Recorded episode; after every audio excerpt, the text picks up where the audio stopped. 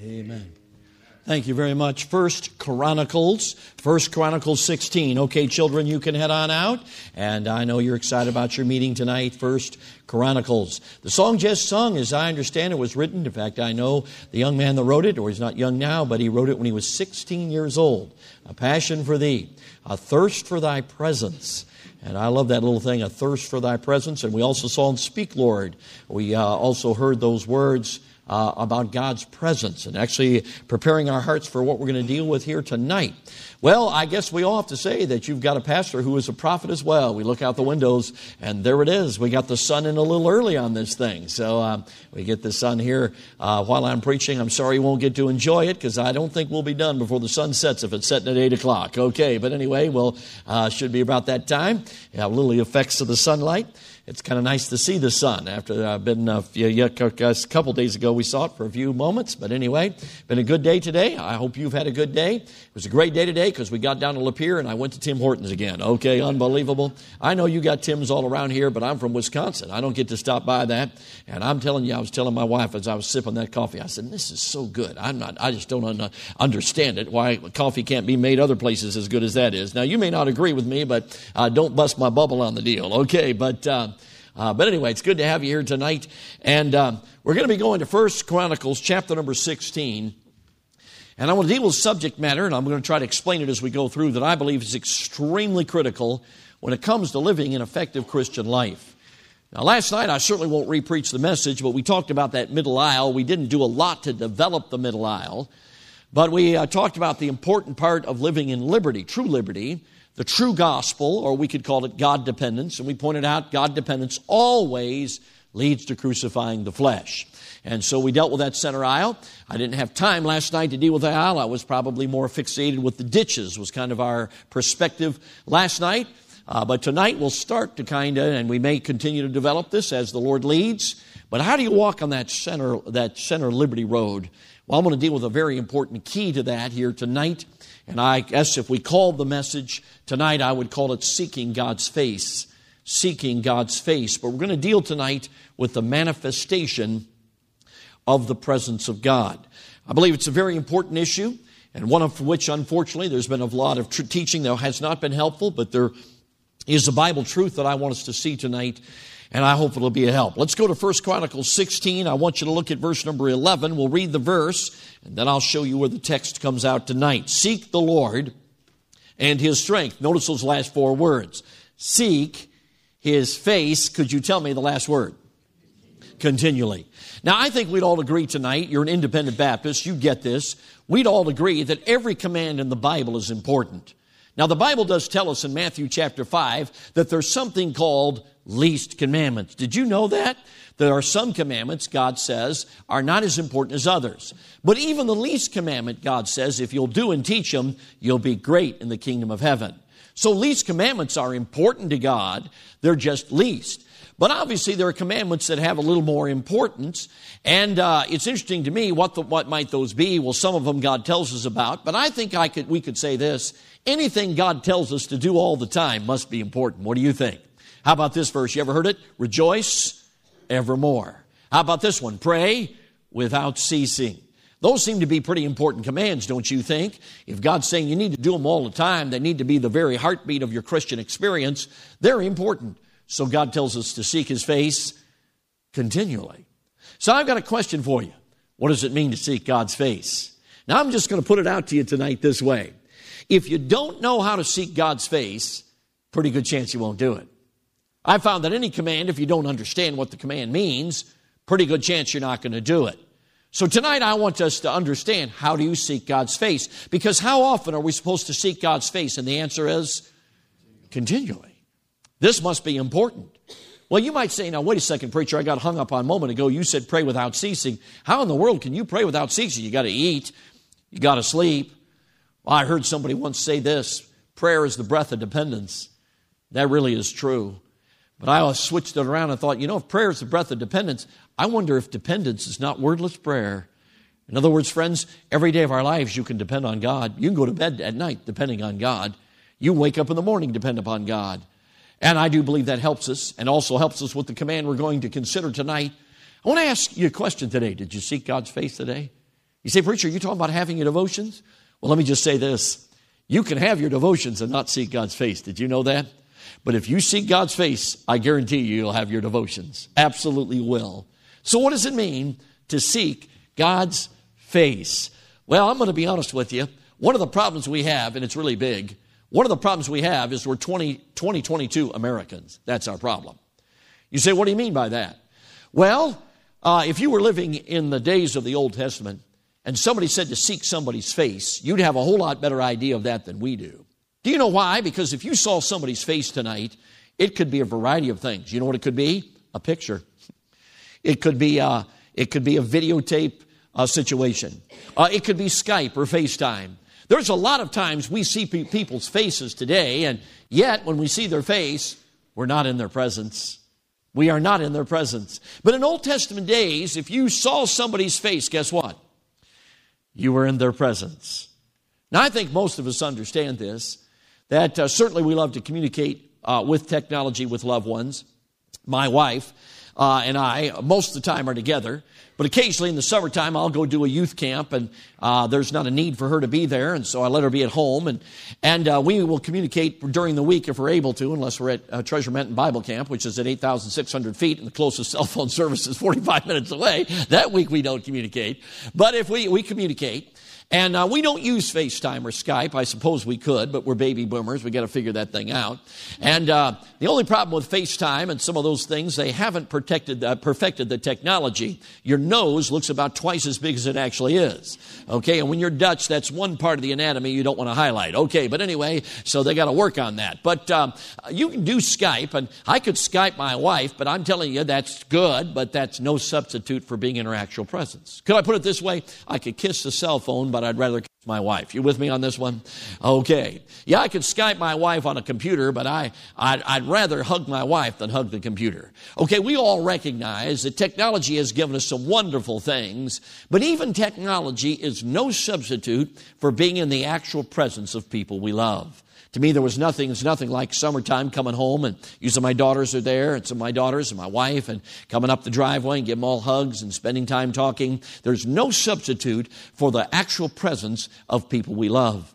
So when the Bible's saying to seek God's face, it's actually helping us understand something. You probably also have read some Psalms that said, cause thy face to shine upon us. What's that talking about? Well, God's using imagery and he's using the imagery to help us understand, don't miss this, the manifestation of the presence of God. Now, I don't want to lose you here, but I want you to get this. Did you know right now that God's in this auditorium? Did you know that? I like the song, I sing the mighty power of God. But the very end of that song says this Everywhere that man can be, thou God art present there. You show me where a human being can be, and I'm telling you, friends, God's there. We all know that theologically. Not a person in this room who's been in church very long knows that God's everywhere. But my friend, there are two kinds of people in the room tonight. People who theologically know God is here, and there's other people tonight that know God's here because He has manifested His presence to them. They're walking with Him. They're in fellowship with Him. There's a reality to Him. Now, I want you to understand tonight, it is a very difficult thing to try to present something that is spiritual. It's very challenging. You know why? Because our culture is asphyxiated with the sensory. God has given us five senses, and with those five senses, we assimilate this world in which we have been born. And it's really a remarkable thing. And if you're lacking one of the senses in a certain way, there's a certain part of the world you cannot assimilate because you need all five senses. And I know some of you got COVID and you lost your taste and smell. I've understood that that has happened.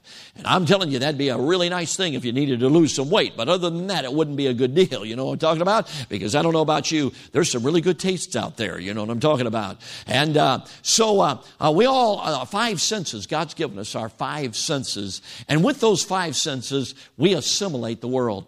Now, our world knows that, and I have watched this as I've grown up. I have watched the world absolutely cater to the five senses. Now, let me give you a couple examples. When I was growing up, we had candy. It was okay, uh, but some of it was really pretty poor. Like one piece of candy I used to buy, I don't know why I bought it, was wax lips. How many remember wax lips? Yeah, okay. All you baby, I mean, excuse me, all you millennials and Gen Zers, watch all those old people raise their hand. Okay, you say, what in the world are wax lips? Okay, they had sometimes had buck teeth on them. You remember that? Some silly smile, who knows? You'd wear them around for a while, then you'd start chewing on them like bubble gum. Do you know what wax lips tasted like when you started to chew them? Tasted like wax. Yeah, like no flavor. Have you noticed they're not around anymore? Okay, they didn't make it. It's kind of crazy. Yeah, uh, I'm telling you today, you ever going by the candy aisle? I'm telling you, they got flavors I never imagined. I mean, the other day, I just mentioned in preaching, I mentioned, man, I was at a pastor's home and they pulled out some mango Pepsi. How many have drank some mango Pepsi? I'm telling you, that stuff is unbelievable. It tastes just like mango. It's crazy. That's absolutely crazy. So the other week, somebody brought me a bunch of cans of mango Pepsi. So don't do that. I got plenty to last me for a while. But uh, that's amazing. The different flavors that are out there. And our world caters to that. Uh, I think about potato chips. Back when I was a kid, you know what we had? Potato chips. That's what we had. And then the day came, unbelievable, sour cream and onion. Wow! We got a flavor on potato chips. Or maybe it was barbecue. I can't remember. One of those two kind of came in at the same time. And we thought that was great. Have you ever seen the potato chips today? Some of the flavors on those things. Like the other, a few uh, years back, I, I got cheeseburger ruffles. You say, preacher, what do they taste like? I'll be honest with you a cheeseburger. That's what they taste like. I mean, you can taste the meat, the cheese, the pickles, the mustard, the ketchup, the mayonnaise. That's crazy. You know what I'm talking about? Unbelievable. And I'm telling you, I've even noticed today, I, I went by a display, chicken and waffle, potato chips.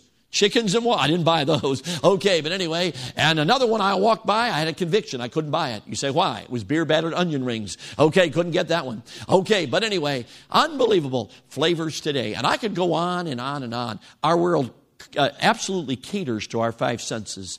Do you know the problem with that? Even as believers, you know what happens? We become very asphyxiated with the sensory. Can I tell you something tonight? You do not find God in the sensory. You do not find God in the realm of what you can see or what you can hear. You don't hear God's act, uh, actual speaking to us in, in uh, where our eardrum uh, moves. God speaks to us, but not that way. And he doesn't speak, he doesn't, we don't see him with physical eyes. We don't touch him with physical hands. Are you see, understanding, my friend? You know what we're talking about when we talk about the presence of God? I don't want you to miss this. It's spiritual. John 4 24. God is a spirit and they that worship him, hang on, don't miss this, must worship him. Help me out now in spirit and in truth. You know how you connect with God? In spirit. You say, what are you talking about, preacher? Well, when you got saved, before you got saved, your spirit, the spiritual part of you, was dead. And when you got saved, don't miss this, you were regenerated.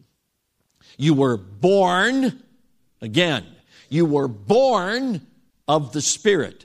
And the spiritual part of you was regenerated, it came alive. And may I say, it is in that part of you that you meet God. That's where God manifests His presence to you. I like to put it this way. Sometimes when we talk about things that seem to be experiential, we get a little nervous. Now, let me just tell you about experience. One of the reasons I don't like the word experience is because you can have experiences that are deceptive. You and I can be deceived with experience. So I like the words spiritual reality. Now they're not uh, uh, they're not original with me, but you know what the presence of God is? It's a spiritual reality. Now certainly has experiential tones. The fruit of the spirit is love, joy, peace. Those are experiential issues. We experience them. I think the songwriters many times are trying to help us understand this spiritual fellowship with God. And He walks with me, and He talks with me, and He tells me I am His own. And the joy we share as we tarry there, none other has ever known. Have you ever had times where you're meeting with God and you knew God was there? We're talking about a spiritual reality, and you know our problem today? We have become so distracted by the sensory, even many Christians hardly know what I'm talking about. When's the last time you met with God? When's the last time you were spending time with God and you realize God's here? Yep. And He walks with me and talks with me along life's narrow way. You tell me how I know He lives. He lives, can you help me out now? Within my heart. You see, my friend, that's where we meet with God. It's a spiritual reality. In fact, it's interesting to me, almost every song sung tonight talked about the presence of God. Yeah, isn't that interesting? What are we talking about when we're talking about the presence of God? Several years ago, I read an anthology of eyewitness accounts of the Lewis Awakening. The Lewis Awakening took place on the island of Lewis, which is off the coast of Scotland, 1949 to 1952.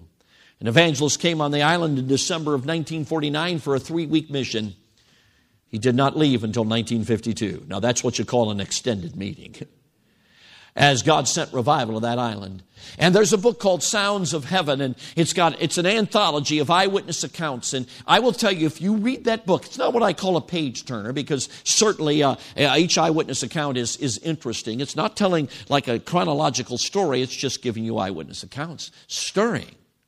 But I will tell you, as you read those eyewitness accounts, there's one commonality. You know what it was? The unmistakable reality of the presence of God. They said even unsaved people knew God is on the island.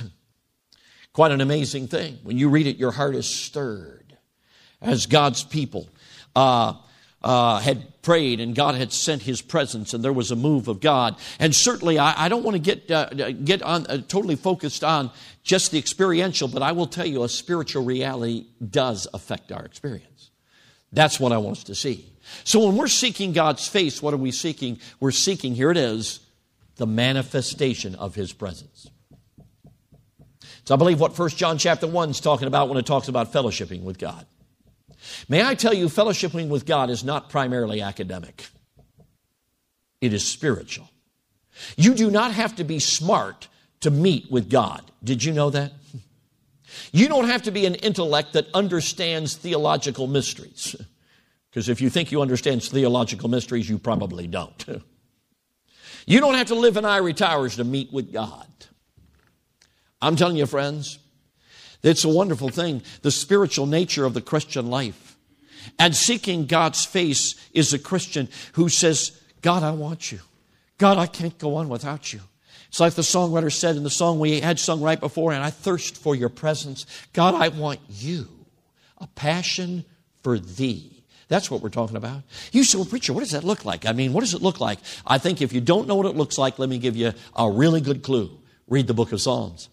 You know what I find in many of the Psalms? I find the psalmists wants God.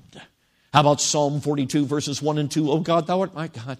Early will I seek thee. My soul thirsteth for thee, for the living God. Is that how your heart feels? How about Psalm 63, verses 1 and 2? Uh, oh God, thou art my God. Early will I seek thee. My soul thirsteth for thee. My flesh longeth for thee in a dry and thirsty land where no water is, to seek thy power and thy glory, so as I've seen thee in the sanctuary. Or how about just a few verses later, verse number eight? My soul followeth hard after thee. How about Psalm 84, verse 2? My heart and my flesh crieth out for the living God. You get an idea the psalmist wants God? I'm telling you, friends, when's the last time you got alone with God and said, God, it's been a long time since I've sensed your presence. God, I need you. God, I need a touch from heaven. God, I need you to work in my life. I'm telling you, friends, I, I, I believe that's all my heart. I tell our students at Baptist College of Ministry that diploma on the wall will not make you successful in life. I'm telling you, what will make you successful in life is if you meet with God. If you know God and begin to meet with God, that's how your ministry will have power.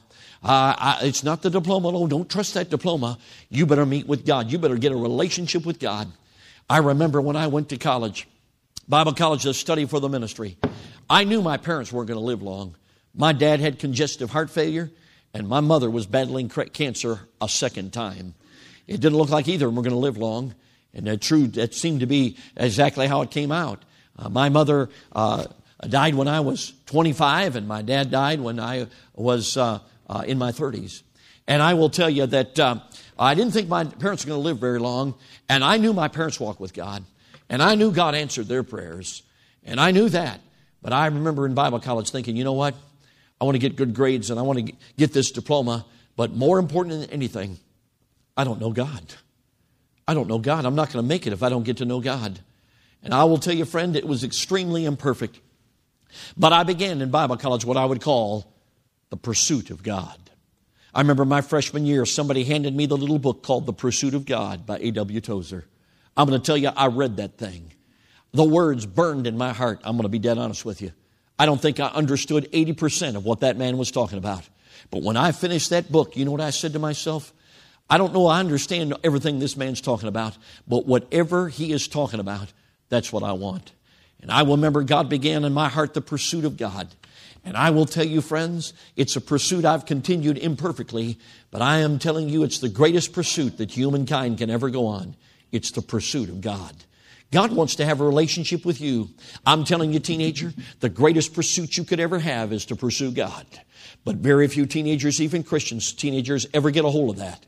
The greater the, how do I say this? The epitome of the human experience is to experience the manifestation of the presence of God where you have a relationship with God. God talks to you and you talk to Him. I'm talking the spiritual realities uh, that I'm talking about here. Okay, so you say, okay, preacher, I think I'm getting it. But I want you to understand, uh, maybe I'll, give you a couple of illustrations, help you understand a little bit of what I'm trying to say to you. Several years ago at the college, I noticed a freshman girl come in and she was sad.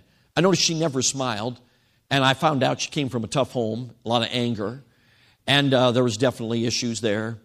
And I, I, I, I'm not there all the time. Obviously, I'm out preaching like I am this week. I came back at the end of a school year, May, just like I'd be back in a few weeks. And probably, I guess, was the end of her junior year, could have been senior year. I don't remember exactly. And that year, we had an emphasis on prayer. And we had challenged the students to spend an hour with God. We hadn't required it, we just challenged them to spend an hour with God. And, and uh, so uh, uh, I came back and we were having our final chapel, had a wonderful testimony service. And remember, I'm sitting over here and we're singing a song called On Bended Knee. It had just been written for that year's emphasis. And I remember as we were singing that song, and of course the song was very uh, tied into the journey that many of the students had been on, spending extended time with God. We were all standing, and as we were, I looked out the student body and I saw this girl. It was like she was looking through the roof of the chapel, like it wasn't even there. It was like she was looking into heaven itself. I saw a glow in her face I'd never seen in my entire life on her face. And I saw tears coming down her cheeks as she looked through, like she was looking at something beyond that roof. Later in the day, I stopped her. I was so intrigued. I called her name and I said, What in the world happened to you? Do you know, my friend, she didn't look at me like, What are you talking about? She kind of got a little sheepish. She said, Dr. Jim, that's what they call me there. She said, Dr. Jim, I was miserable. I thought to myself, tell me something I didn't know. uh, she said, I was miserable. And she said, I was looking around all these students who were spending an hour with God. And she said, I'm going to spend an hour with God if it kills me. I want what they have. I'm going to tell you what they had. They had a relationship with Jesus Christ. It's that simple. They hadn't earned anything, they had found a friend. But anyway, she said, I'm going to have an hour with God if it kills me. She said the first few days were pretty tough.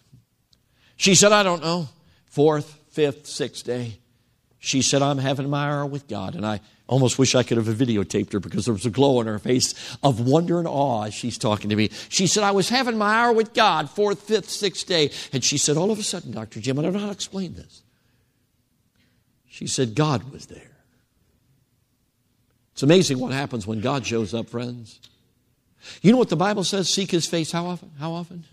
Continually. It ought to be the heartbeat of everybody in this room to walk out and say, God, I need you. God, I want you. God, I can't go on without you. God, I want to have a relationship with you. God, I want to know what it means to fellowship with you. Oh, God, I thirst after God. God, I want you. But oh, how distracted we get, don't we? I'm telling you, friends, the spirit, the presence of God, He's here but the manifestation of his presence. God uses many different pictures. In fact, one is in Isaiah 64 when literally the, the prophet calls out, Rend the heavens and come down. In other words, the presence of God coming down can sometimes be dramatic, just like God took the heavens and ripped them in two. And you can read in revival history times when it seemed like the presence of God just dramatically descended on a situation. In fact, I was thinking of it when I was thinking of the 16 year old young man that wrote Passion for Thee. There's another 16 year old, I've heard his story. In the Lewis Awakening, 1949 to 1952, there was a 16 year old teenage boy who got saved. His name was Donald, Donald McPhail. Donald McPhail, as, at a 16 year old boy, got saved and grew like what happens in revival people grow rapidly. and he became a part of the praying men of Barnabas. The praying men of Barnabas was a group of men that the evangelist would call in when he went into a new community and it was hard and there was no revival. He'd call in the praying men of Barnabas, and man, they'd come in and God would break through. But one of the praying men of Barnabas was a 16 year old teenage boy. Can you imagine that? Evangelist Duncan Campbell, the evangelist I was referring to, was preaching one night. He said it was dead as a doornail. He said while I was preaching, he watched that 16 year old little, a 16 year old boy wrestling with God as he preached. Right in the middle of his message, he stopped. He's the congregation. He said, I sense the Lord wants me to call on Donald McPhail to pray. That 16 year old boy stood to his feet, looked toward heaven, and began to pray. And Duncan Campbell said it was like a spiritual hurricane dependent, a descendant of that congregation. He said on one side they were grabbing onto the pews, afraid they were about to drop into hell. He said on the other side they were looking up toward heaven, crying out for mercy. I want to tell you something, friends. That's dramatic. That's like heaven was rent and God just descended. Sometimes the Bible uses that imagery. Other times it's other imagery. It's quiet. It's a still, still, small voice, like the prophet Elijah. God wasn't in the whirlwind. He wasn't in the fire. He wasn't in the earthquake. He was in the stillness of the moment. That's that time you wake up in the morning with a great need. You begin to meet with God, all kinds of burdens, and all of a sudden you know God is here. God is here. I'm telling you, the great need of the American church is the presence of God. We need God, friend. If there was ever a day we needed God, it is now. And I'll be honest with you, if there's any positive thing that has happened in the last two years with the pandemic, the social unrest, the political upheaval, if there's anything it has done, I believe, is sobered God's people up. I think there is much more of an attitude of we need God today in the independent Baptist circles than I remember in a long time. And I'll be honest with you, I'm encouraged about it. I even sense in a message like tonight, preaching to a church like this, people are resonating. We need God. We need God. Hey, friend, I don't know. It may never return back to normal. For some of us that are older, it may never turn back to normal, not normal, but it doesn't mean we can't walk with God. It doesn't mean God can't work. It doesn't mean we couldn't have a new understanding of the reality of the presence of God. I want to ask you, friend, when's the last time you met with God and knew it? I remember I was sat down at, to eat lunch at Baptist College of Ministry there, and there was a little uh, sophomore girl there and a little freshman girl at the table, and they uh, looked at me with bright eyes. They said, Oh, Dr. Jim, we're so glad you sat here. We want to tell you what happened last night. We got our food, we sat down. I said, Tell me what happened last night. The sophomore girl looked at me, and again, it's one of those moments you wish you could have videotaped just to capture the awe and the wonder of what they were saying. She said, we have four of us in our room, and we, we sat down to have our prayer meeting at 10.30 to 11 is prayer time. And we got ready for our prayer time. We got on our knees, and we began to pray. And, and most of them in the room had siblings that were not right with God, far from God. She said, we began to pray. She said, I don't know how to explain it. We started at 10.30, but we didn't end to 1.30. She said, Dr. Jim, I don't know how to explain it. It didn't feel like three hours. It just felt like minutes. She said, in the moment of that time, we knew God was there. We knew God was answering our prayers. She said, Dr. Jim, I felt like in the middle of that thing, if I would have looked up, I would have seen the Lord Jesus. You know, my friend, she wouldn't have seen the Lord Jesus because what she was experiencing was not physical, it was spiritual. The amazing thing about that prayer meeting there, uh, the, one of the brothers of one of those young ladies came to the college the next year, and normally we wouldn't take a young man in the condition he was in. He was far from God but he was willing to come and, and uh, submit to the rules, etc. And, and I'll explain at the end of the semester, God just marvelously broke, uh, broke his heart and his life. And the following fall, I took him with me. And I will tell you, of all the guys that have traveled with me, uh, he stood up to preach one day to his team. We have team meetings on Thursday, and he preached to 50 young people in a Christian school, very well known Christian school. The school had 150, and he was preaching to a third of them. They were his team. He gave the invitation, and 48 of them got right with God, and that school experienced a revival as a result of the young man's preaching, and he got right with God as a result of that prayer meeting I just described where God showed up. I'm telling you, friends, don't ever underestimate the presence of God. I am telling you, friends, I don't understand it all, but I will tell you this God tells us to seek His face continually. continually. Now, here's what God says if you'll do it. I want to just encourage you with this. Deuteronomy 4:29. But if from thence thou shalt seek the Lord thy God, thou shalt find him. If you seek for him with all your heart and with all your soul. Jeremiah 29 verse 13, and ye shall seek for me and find me when you search for me with all your heart. Isaiah 41 verse 17, when the poor and needy seek water and there is none and their tongue faileth for thirst. I, the Lord, will hear them. I, the God of Israel, will not forsake them. How about Isaiah 44 and verse number 3? I will pour water on him who is thirsty.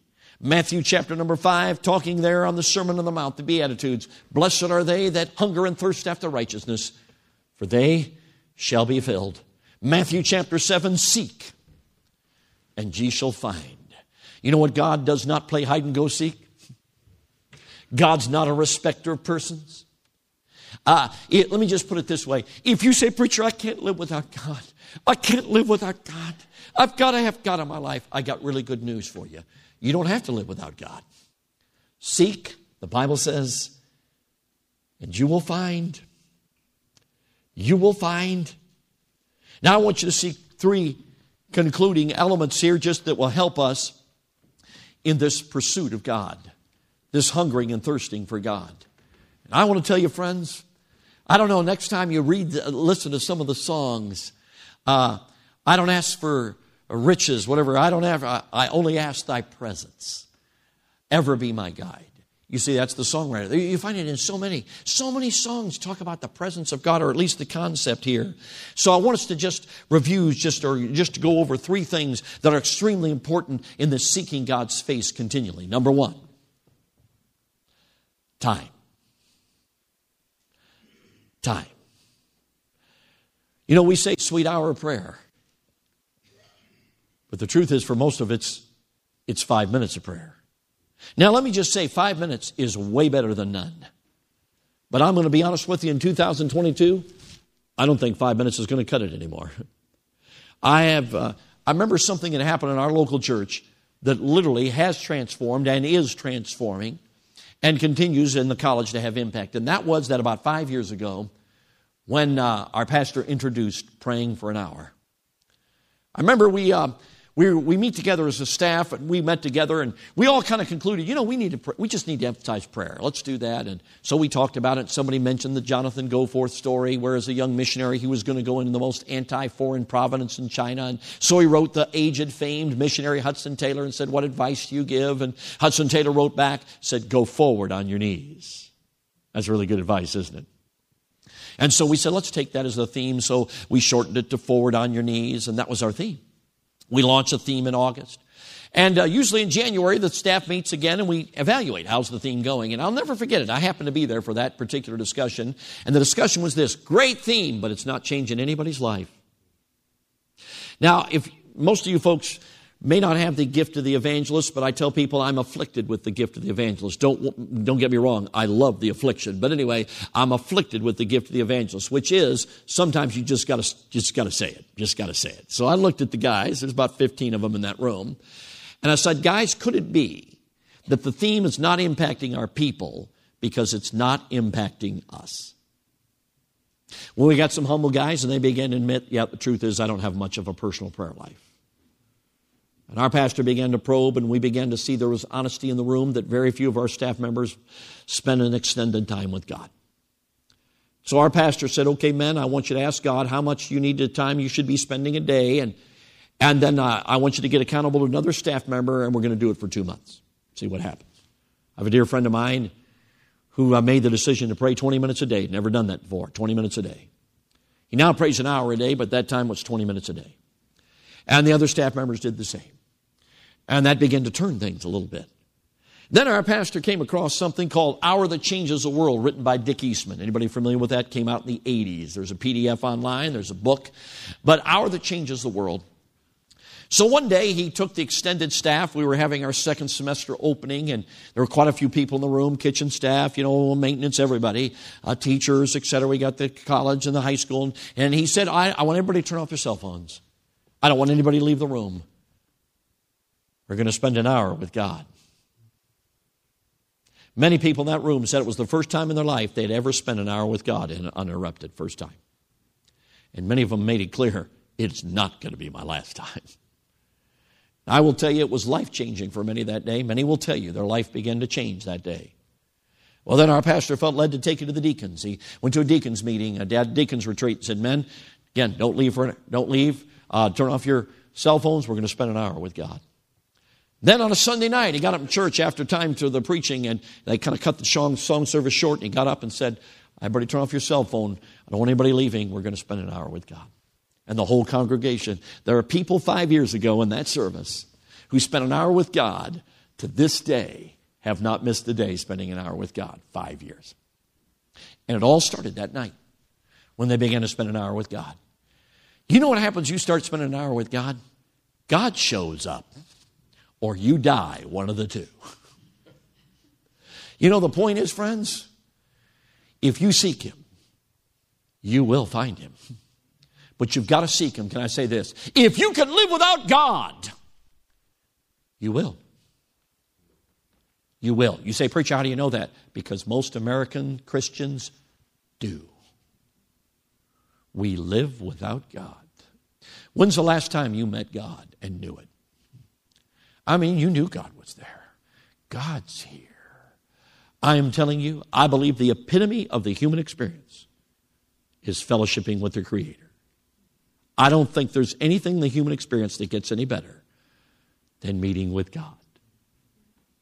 You know, my friend, we say there's a God shaped hole in all of our hearts. I believe that. But you know what's more amazing?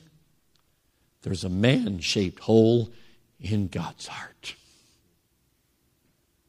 And God wants to meet with you.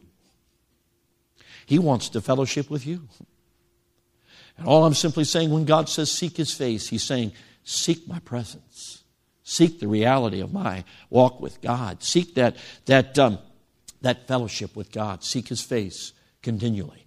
But it takes time. I remember a couple years ago, I was walking down the hallway, so one of our dear senior saints. I said, Barbara, how's your hour with God going? She looked at me. She, now, Dr. Jim, you know I can't spend an hour with God. She said, I've got to spend two. I'm telling you, I thank God for our senior saints, and I'm telling you, senior saints, some of them out here say, I don't have an hour to spend. But you know, I will tell you where the hour with God is taken off in our church. It's with the retired people. People whose lives have been transformed because every day they're meeting with God. I will tell you, friend, if I had a tragedy in my life or a great thing, there's obviously a lot of people I'd call. And I'm thankful for everybody I'd be able to call. But some of the people I'd call would be laymen at Falls Baptist Church. You know why? because I know they can get a hold of God. Because they spend what time with God every day. Now, I, I want you to understand, don't get legalistic about it. If you get legalistic about it, like we talked about last night, if you ch- get to a box checking or you're trying to earn something with God, it won't work. Flesh dependence never works. It's obviously got to be a God dependent. God, I need you. And the thing I love about the analogy, the other analogy, you got seek, but you have the analogy of thirst. You know what I love about the analogy of thirst? It's not meritorious. You know what meritorious means? You're earning it. You can't earn the presence of God. You realize when you're thirsty, you don't earn anything? You know what thirst does? Makes you seek quenching. That's what it does. Uh, you know how it is. In the summertime, you get a little thirsty and then you see McDonald's.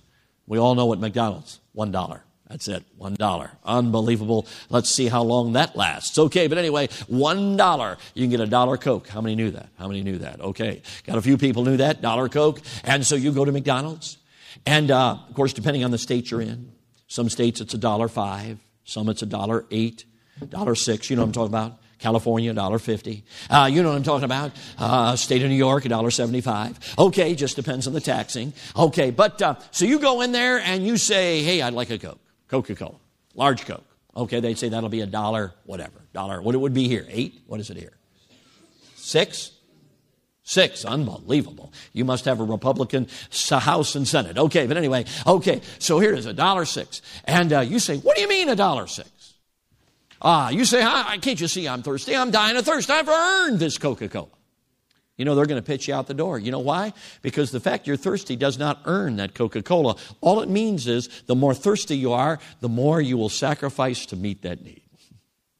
See, thirst is a great picture. So that brings us, first of all, is time. It takes time. Time to seek the Lord. Don't get hung up on the hour. But I will say this. You say, it's like this when we first started this and our pastor challenged people to spend an hour with God. He gave people a 21 day challenge. And if you feel like you ought to take the 21 day challenge, we can, we have, we have, my wife has a PDF on how to spend an hour with God and it'll give you everything you need for 21 days to spend an hour with God. Give you a PDF free, no problem. You can just see her, get, give her your email. But here's the point.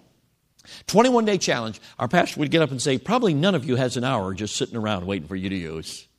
So here's what you, I want you to do. Think about all the things you do that you don't have to do, like on the internet, things like that, and clear out that technology you don't need. And take 21 days and spend an hour with God and then make it an evaluation what you're going to do from there.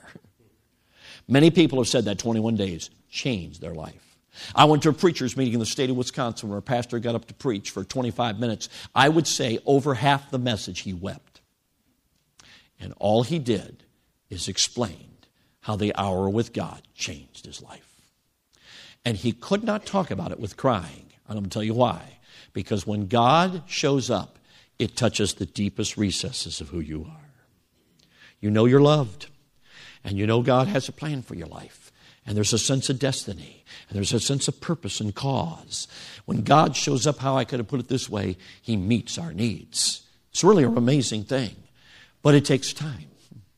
Takes time. Now, don't get, like I mentioned, hung up on the hour. Spending 20 minutes is better than none. Spending 40 minutes is better than none. I get that. But there's something about the hour. I will say there's just something about the hour. It's a great way to start, even if you, if you have to scale back. But I guarantee if you spend an hour for 21 days, you may not want to scale back because you're meeting with God. I know when we, I bring an hour up, people are stunned. Absolutely stunned. But I am telling you, friends, in the day in which we live, if we got rid of things that really don't matter as much, we might find that we have more time than we think to meet with God. For some of you, you could meet with God simply on your commutes. If you drive 30 minutes or more on the way to work, you've got your hour. It's right there. And I guarantee you, meeting with God will be better than anything you'd ever hear on the radio. You won't get to work as depressed as you've been getting, okay? I'm just simply saying there's a way to meet with God. All I'm trying to do is get you to think there's a way to meet with God, but it takes time. It takes time. Number two, I've already alluded to this, won't have to, I've kind of preached it already, but number two, it takes a pursuit.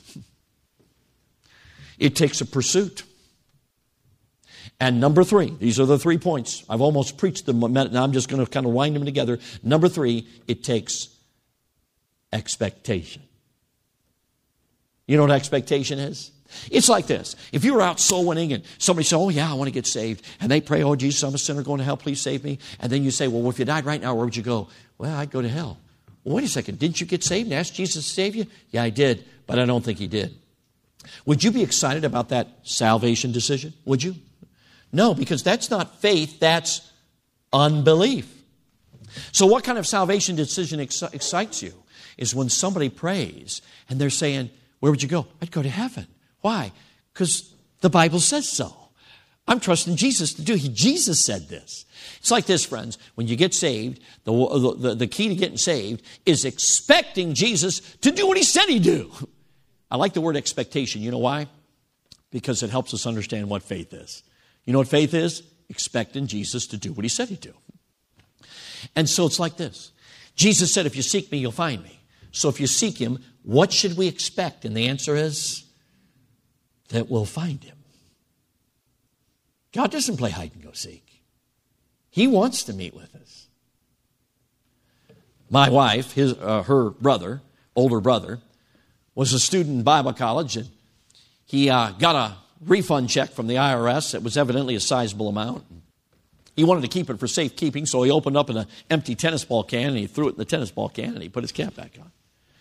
Forgot about it, and came time for white glove at the end of the semester, and guess what he did? threw it away. He drove all the way home to, that's from uh, South Carolina. He drove home to Atlanta, Georgia, about two and a half hours. And when he got home, he realized I threw my check away. He got back in his car and he drove back to South Carolina and he found out where the dump is. And he went to the dump and he began to look for that tennis ball can. You ever been to a dump? he began to look for that tennis ball can. I just want to ask you one question.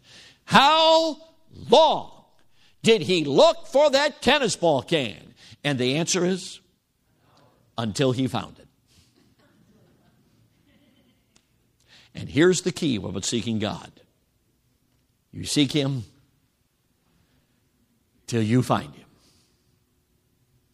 My son in law has a purity podcast called Satisfied on the The Generation Network. And one of his podcasts, he challenged young men to spend an extended time with God in this issue of purity. And he had a guy text him and said, Man, I spent an hour with God, nothing happened. And he wrote him back and said, You seek God till you find him. About two or three days later, he wrote back and said, I know what you're talking about. God showed up. I will tell you, friends, one of the greatest delights of my heart is when I watch college students and teenagers meet with God because I know they will never be the same. I'm telling you, friends, yeah, listen, teenagers, I don't want you to have religion. I want you to have Jesus. I want you to walk with Jesus and know the reality of his presence. I want you to know what it is to know the walk through life and be able to fellowship with him and talk to him and to know the presence of God. Years ago, back in the Middle Ages, there was a guy who wrote a book on practicing the presence of God. And it is actually a stunning book. His name was Brother Lawrence stunning book, just a little short thing, as he talks about he would experience the presence of God peeling potatoes in the kitchen. I'm telling you, friends, you can walk with God. You can be in a machine shop and know God's presence. My friend, you can be on a commute and know God's presence. I'm telling you, the greatest privilege of the Christian life is to fellowship with Jesus Christ is to walk with God. And you know what God says? Seek His face. How often? How often? How often? Seek His face continually. Can I ask every head bowed, please, and every eye closed? Heads are bowed, eyes are closed. You've done a wonderful job listening. I appreciate so much the great attention. Would you just stand to your feet right where you are, heads bowed, eyes closed? Stand to your feet. Heads are bowed and eyes are closed. I'm going to do something I forgot to do during the message with heads bowed and eyes closed. I just want to read a quote by A.W. Tozer. I forgot to read this earlier. For it is not mere words that nourish the soul, but God Himself. And unless and until the hearers find God in personal experience, they are not the better for having heard the truth. The Bible is not an end in itself, but a means to bring men to an intimate and satisfying knowledge of God, that they may enter into Him, that they may delight in His presence, may taste and know the inner sweetness of the very God Himself in the core and center of their hearts. And I love that kind of heartbeat. So here's what we're going to do. Just a moment, we're going to have the piano play. And I'm just going to encourage you tonight. If God has touched your heart, you know, say, you know, preacher, been a while since I've met with God. Maybe God's stirring you about committing yourself to a certain amount of time and saying, you know what, I'm going to take a 21 day challenge. I'm going to spend, maybe if you're spending no time, you can say, I'm going to spend 20 minutes. I don't know. You, you tell God. God will show you what to do. Or maybe some say, Preacher, I'm ready to take that hour challenge. I'll get that email to your wife and get that help, and I'm, I'm ready to start spending time with God, entering into His presence, spending time with God with an open Bible, and, and uh, spending time communing with Him, Him communing with us. So, in just a moment, I'll point to the piano. She'll begin to play, and let me just say tonight, I'll just urge you to sit down right where you are and just, first of all, if there's failure, confess it to God. God, I haven't met with you. It's been a while since I've met with you. Then say, God, what would you have me to do? So if God's touched your heart tonight about seeking his face continually, would you just sit and do business with God as the piano plays?